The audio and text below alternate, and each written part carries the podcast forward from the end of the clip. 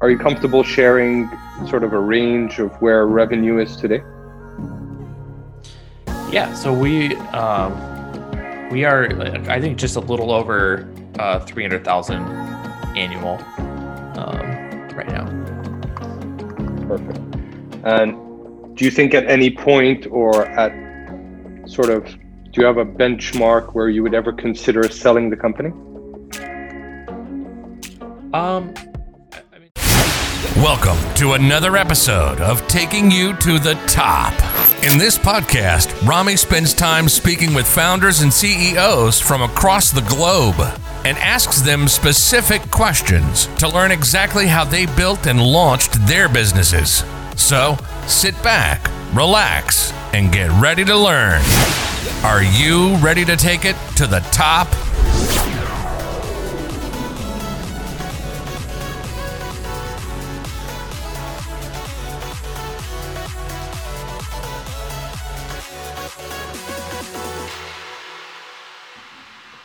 All right. Hello, everyone, and welcome to episode number 76 of Taking You to the Top. My guest today is Nate Turner. He's the co founder and CEO of Tenspeed. Nate, thanks for joining me today. Yeah, thanks for having me. My pleasure. So, Nate, to get us started, um, could you share something interesting about yourself that most people don't know? Yeah, I would say um, I mean, I, yeah, I've, I've kind of noted on like some some bios and stuff like that, but but I am a, uh, a very avid fisherman, um, particularly uh, fly fishing these days. So um, something I've done kind of my whole life, and just sort of a nice uh, passion outside of the tech world to be able to to dive in and, and learn and, and study and practice and stuff. Do, do you get to do that much or tough with the busy I, schedule? Yeah, a decent amount. Um, I mean, I, I, yeah, between work and I have four kids, um, it's definitely oh, not oh, wow. something that I'm, you know, going on week long excursions or anything. But um, yeah, I'm able to to find some stuff. You know, get up early and and do something for a couple hours or whatnot. So um, yeah, I, I, would say I get to do it a decent amount given given how how busy I am. But but yeah. Absolutely. Okay, and uh, could you tell us a bit about your background? What did you do before you started Tenspeed? Yeah, so I um, I spent a couple years uh, early in my career um, doing like uh, at a, a, small agency doing you know SEO and PPC and, and website rebuilds and that kind of stuff, um, and then spent almost nine years at Sprout Social. Um, so joined as the the first marketer, um, and then was there for yeah about eight and a half years and helped scale from 100 100,000 to 100 million in ARR uh, and kind of help build a team and really lead the um, sort of the, the customer acquisition, um, demand generation um, side of, of marketing. So bringing in a lot of the, the, the new business stuff. Okay. Um, that that's really kind of been um, the bulk of, of my career prior to to Tenspeed. Okay. And what led you to start Tenspeed? Was there like a sort of problem you found that you want to solve, or you thought, okay, it's time for me to go at it on my own? Yeah. Um, so Tenspeed is a like a content optimization agency. So we we work with companies to help um, them create uh, SEO content and, and, kind of fuel organic growth, uh, but also uh, optimize existing content uh, to help kind of um, uh, boost the the performance they already have from from their content. So um, that uh, was uh, we did a, lot of of of what we do with Tenspeed. We did a lot of that with 10 uh, excuse me with Sprout Social um, over the years, just growing uh, the Sprout Social blog and you know organic being an important channel for uh, for new revenue. Um, we had a lot of of time to kind of you know build and scale that. So that blog grew to you know, about a million um, visits a month. And so in that process, you know, we really covered everything from technical SEO to content strategy, you know, repurposing, um, you know, processes with uh, freelancers, kind of anything and everything you could imagine.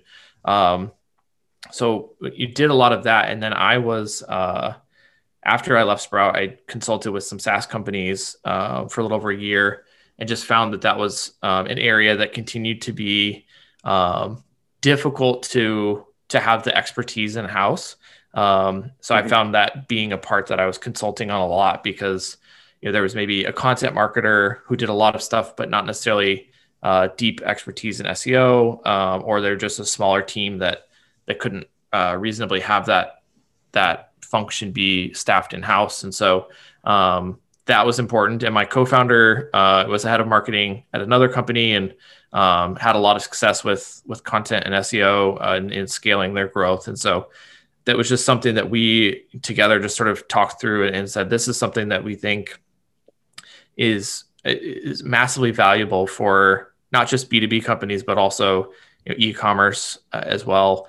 Um, and it's just also not something that uh, most companies can make that hire in house, um, but also don't necessarily need to work with like a more traditional full service digital marketing agency. Um, and so we felt that if we could really specialize and have a, a, a specific service, we could layer that on with with companies and and help them uh, get results over time. So um, that's that's essentially how it came to be. Was like a, a, ton of of practice and experience over time, and then uh, through consulting and some other stuff, really just seeing um, that that's that's a common need for companies. They just don't have it in house.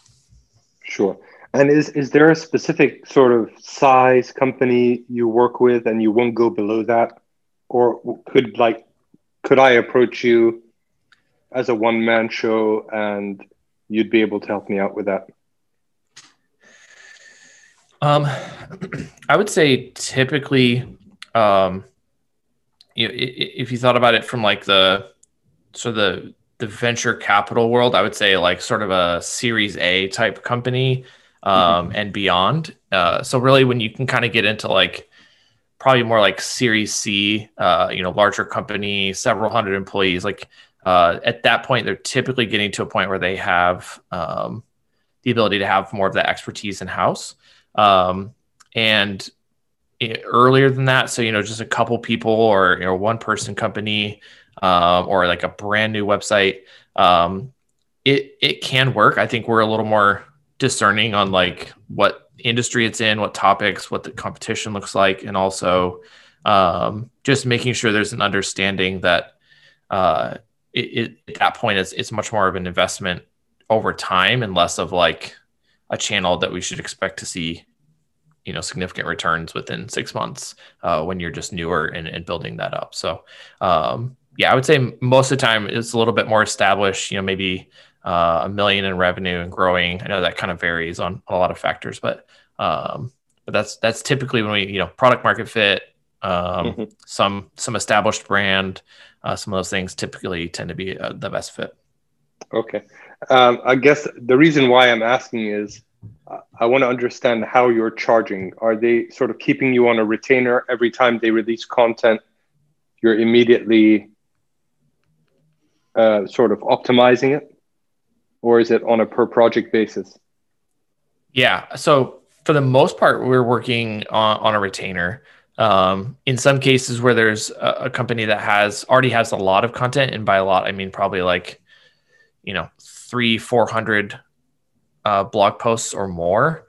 Um, mm-hmm. You know, sometimes into the thousands. There's typically quite a bit of opportunity there to do a little bit more like a project base over two to three months um, to uh, try to sort of uh, right the ship uh, in as many areas as possible, and then from there move into sort of an ongoing uh, retaining relationship. But most, yeah, most are definitely in sort of the ongoing retainer uh, because it's something that, um, you know, we don't like do all the research, bake a strategy, and hand it over uh, because that becomes a very static uh, um, thing that you know even just a few months in could become uh, outdated. And so we're we're really doing it. We obviously do the research up front, but we're doing it on an ongoing basis. So uh, just like we would, uh, you know, running it in house, where you know we're not uh, planning super far in advance because each month you want to be able to kind of understand uh, where where the competition's at, and you know, looking at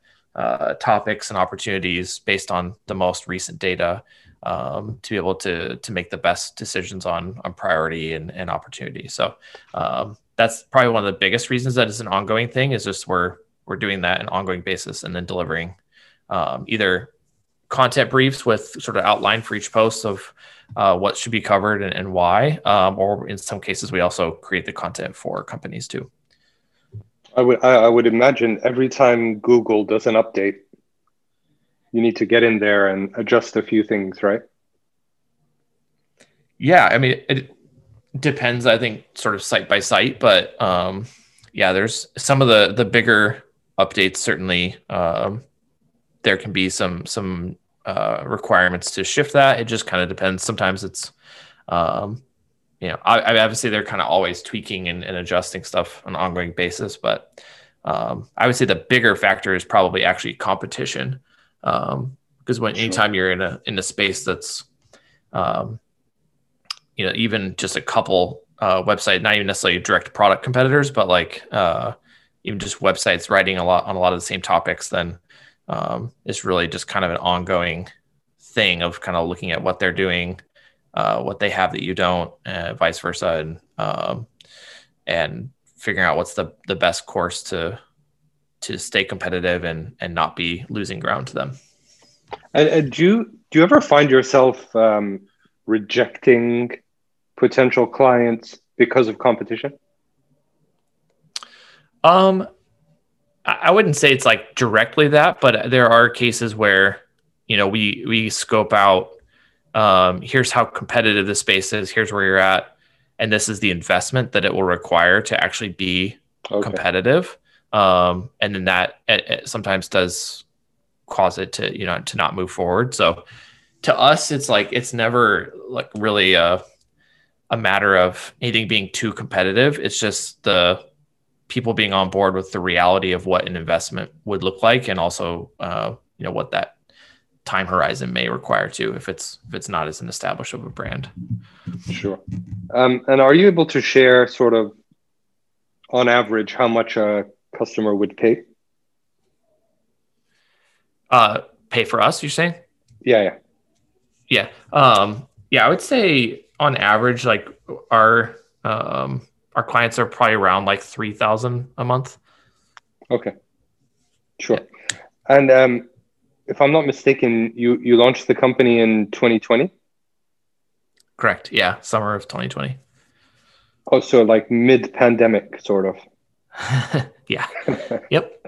Uh, did would you say that the pandemic had any sort of effect on you? I mean, did, did, were you in offices or were you always remote? Yeah, yeah, we were remote, um, and it was.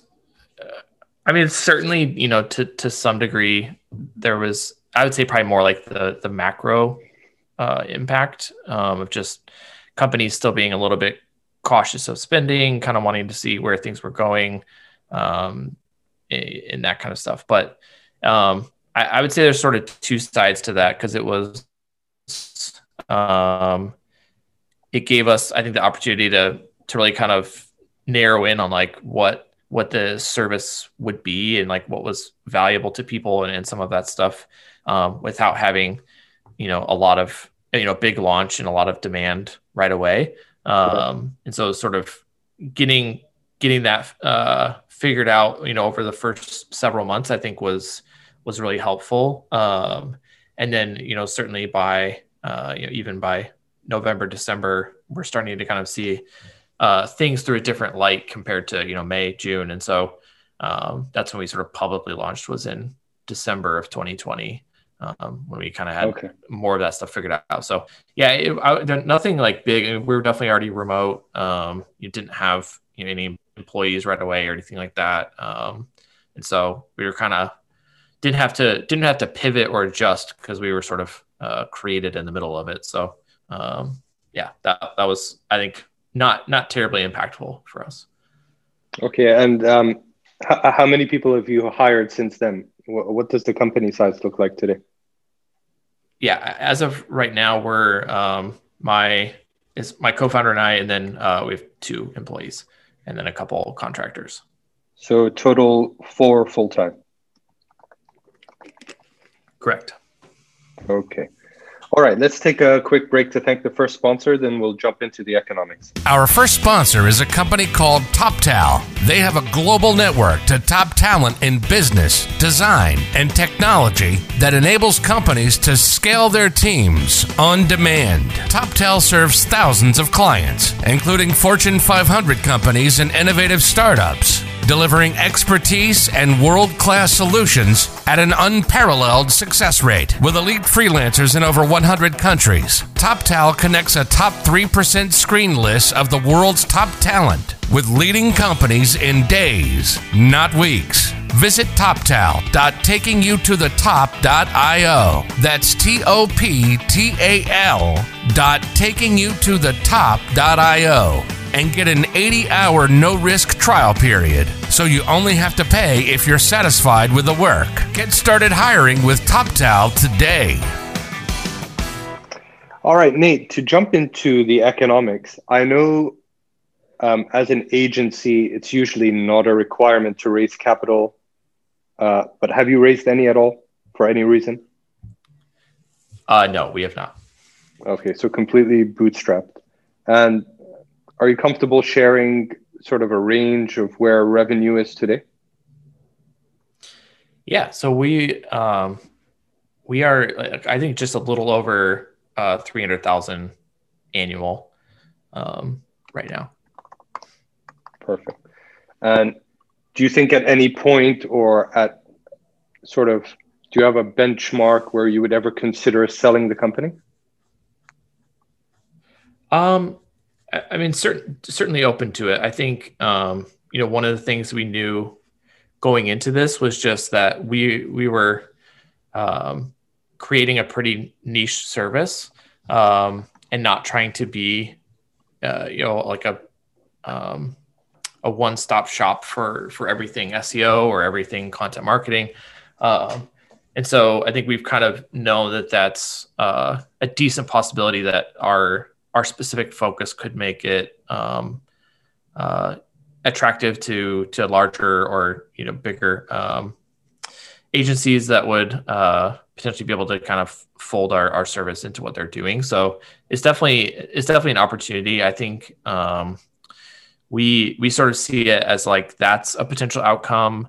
Uh, there's I think the the potential that we could build uh, some sort of software product to um, end up kind of having a little bit of that like uh, SaaS um, and in services hybrid um, type of approach, um, or you know a couple other areas around like just building more education and, and training components. So I think there, there's a couple different outcomes, a couple of which would be you know longer term, you know build and, and run the company for a long time, and, and the other would be uh, potentially to have the opportunity to to sell and and and fold into a larger agency. Okay, all right, um, Nate. This next section is about way in the beginning when you were validating the idea and your current mm-hmm. marketing strategy. So, I mean, when you started the company, did you know from your Sprout days that this would just go the way you wanted to go? Or did you go any? Uh, did you go through any specific um, validation process? Yeah, um, I think at in the, at the big picture level, we knew it worked. Um, just from yeah, Sprout as well as my co-founder's company and the consulting that I was doing. Um, I, I think that was that was definitely um, something that we had confidence at, at, the high level, and it was a question of like, how do we actually turn it into a service that is effective? And also like, you know, I've you know, worked with agencies in the past where like it can be extremely time consuming just trying to manage the agency itself, and so uh, you know that was important to us. Like, how do we create something that's affordable and gets results and is something that like is is predictable and understood and just feels really easy uh, for the client. And so um, I think that was probably the, the bigger area that we wanted to validate. Um, and so we worked with um, we had a company that that I had uh, consulted with in the past, and I thought could be like a pretty good candidate. And so um, just you know worked with them early on as sort of a, a beta customer to um, to see how it would go, and, and that um, you know pretty quickly was like uh, getting results on some of the existing content you know within the first 30 45 days. And then you know, some good feedback on um, the value adds and what they were learning from us and, and some of that stuff that uh, we were able to to feel good about it and, and begin, begin to uh, reach out and, and do some more um, prospecting there. And so obviously we've continued to, to evolve the, some of the service and deliverables and, and things like that. But um, yeah, that, that first beta client really kind of gave us that, um, the confidation, sorry, confidence and validation of, uh, um, that, that what we had could, could work and, and, and function in that way. And then, um, yeah, from there it was just sort of, of scaling up and getting, getting more, um, clients on board to, to prove it out further. Um, I guess I, I'm going to flip this. I usually ask, how did you get your first non-referred customer? But mm-hmm. my, I guess my first question would be, do you do any paid marketing at the moment? Uh, no. Okay, so then how did you get your first non-referred customer? We, uh, I think, uh, technically was from some of the the stuff we had posted on LinkedIn uh, when we launched in December. Um, okay. And then it kind of right around that time, uh, or sort of like uh, tied for first non-referred customer would also be like, um, I was on a, a another podcast, um, I think in January, and that podcast had led to a couple, several leads, and then a couple folks coming on as clients. Well, that I mean, that's possibly the first time I've heard that, which is great. Um, yeah, because usually it's LinkedIn or somebody pays for Google or Facebook ads or LinkedIn ads. So even on LinkedIn, it was completely organic. You didn't do any ads. Correct. Yeah. Okay. Perfect. And um, do you do you go out of your way to get press of any kind, either paid or free? Um, not really. I mean, I certainly would would love more press, but you know, we're not really like actively trying to go get it or you know retaining any sort of PR services. Um, I would say that the biggest thing is just um, you know being able to like do um, be a guest on podcasts like just like I am now. I think that's probably the extent of what we've done from like PR standpoint. Um, and and then a little bit of like guest blogging as well um, ha- has been good. Okay, and I mean, for podcasts, are you hiring a company that helps you get uh, podcasts to be a guest on, or are you just sort of approaching them yourself, or are they approaching you? I know I approached uh, you, but yeah. In general. Yeah um we we did hire a company for a few months um and so we were getting numbers just in terms of fit i think was a little bit harder um and so stopped that and then just sort of went back. So i would say now it's kind of a mix of of uh, people reaching out to us and uh, me just sort of um, leveraging my network and, and kind of reaching out to people that I know and, and getting uh, connections that way. So, um, yeah, I'd probably, it's probably like a 50 50 at this point, but we did pay a service for a few months before that. Out of curiosity, how much did you pay for that service? I think it was 600 a month um, for three bookings per month, I want to say. Okay. Okay, great. Um, Nate, let's take another quick break to thank our second sponsor, then we'll wrap up. Sure. Our second sponsor is a company called Bluehost. If you have a business idea and simply want to put it out there, you'll need a domain name and a flexible WordPress site that needs to be hosted on a reliable server. Bluehost is your one stop shop for all things web hosting. From design and marketing services to easy to use website builders, they are with you every step of the way.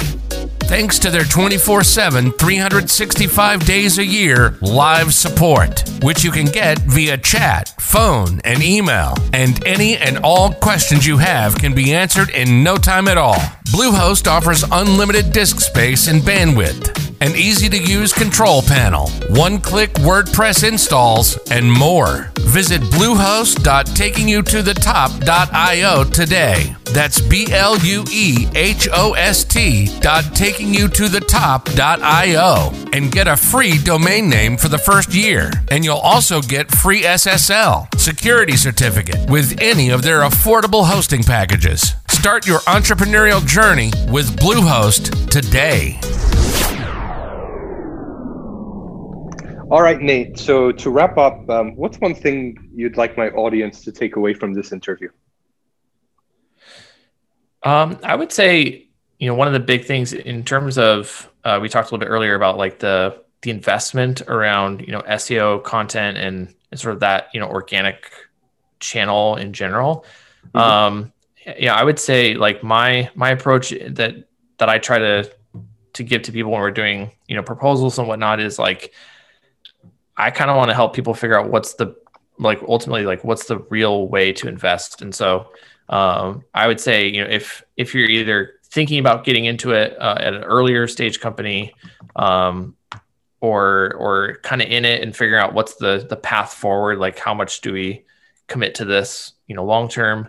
Um, you know, I would say like that. The most important part is kind of really understanding what um, what it looks like the investment will actually be to to be competitive and do that and, and as best you can do the the math to to kind of understand whatever your ACV or you know average sale um, is, and and kind of like try to have some understanding of like is, is this worth it or could we uh, potentially you know go a different route and uh, and invest in some other channels. So um, I'm typically a proponent of investing towards what you can do with organic growth over um, constantly putting it all into paid ads, just because that's over time becomes more difficult and more expensive. But um, there are other channels and and you know different things that make sense for companies. So um, I think that would be the the biggest thing is like really uh, understanding the investment and what it would take to be competitive, and then uh, balancing that with with kind of all the opportunities for for marketing channels to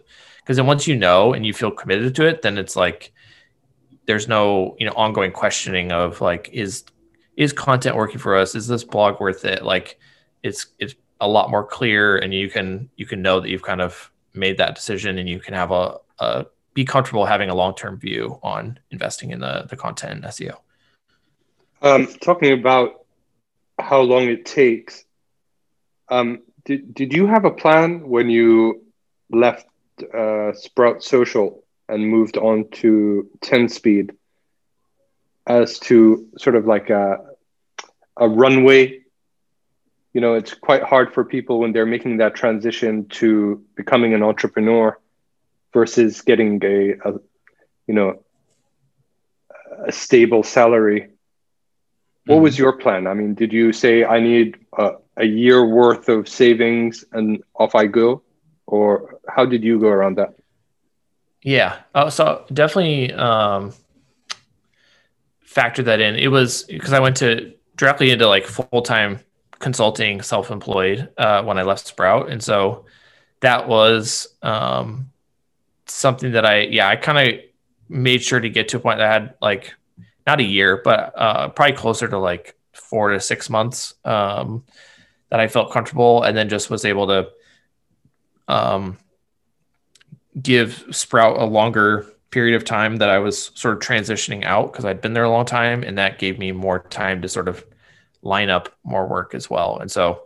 um, okay, leaving, I, I, essentially left with sort of a, a full roster, um, which was good to to cover expenses. Plus, I had uh, a little bit of that runway as well. Um, but it, it definitely was, um, you know, something that it, it, just I ended up being doing that directly the consulting for about a year before starting Tenspeed. So, um, but I was definitely seeing that like, you know, after sort of the initial first two phases, I would say of, of clients, like there was a noticeable need to like be able to to market and and attract more clients like your your network sort of sends you what it can and and and all that. So um i think that's that's probably been the you know one of the bigger things. And now you know certainly with Tenspeed is kind of in that same boat of like it, it requires more than just referrals. You can only last on that for so long. So um yeah so that's kind of been the the process. All right. And uh nate where's the best place people can get in touch with you yeah. Um, so uh, Tenspeed website is uh, tenspeed.io, T E N S P E E D.io. Um, and email, I can reach out to uh, hello at tenspeed.io. All right.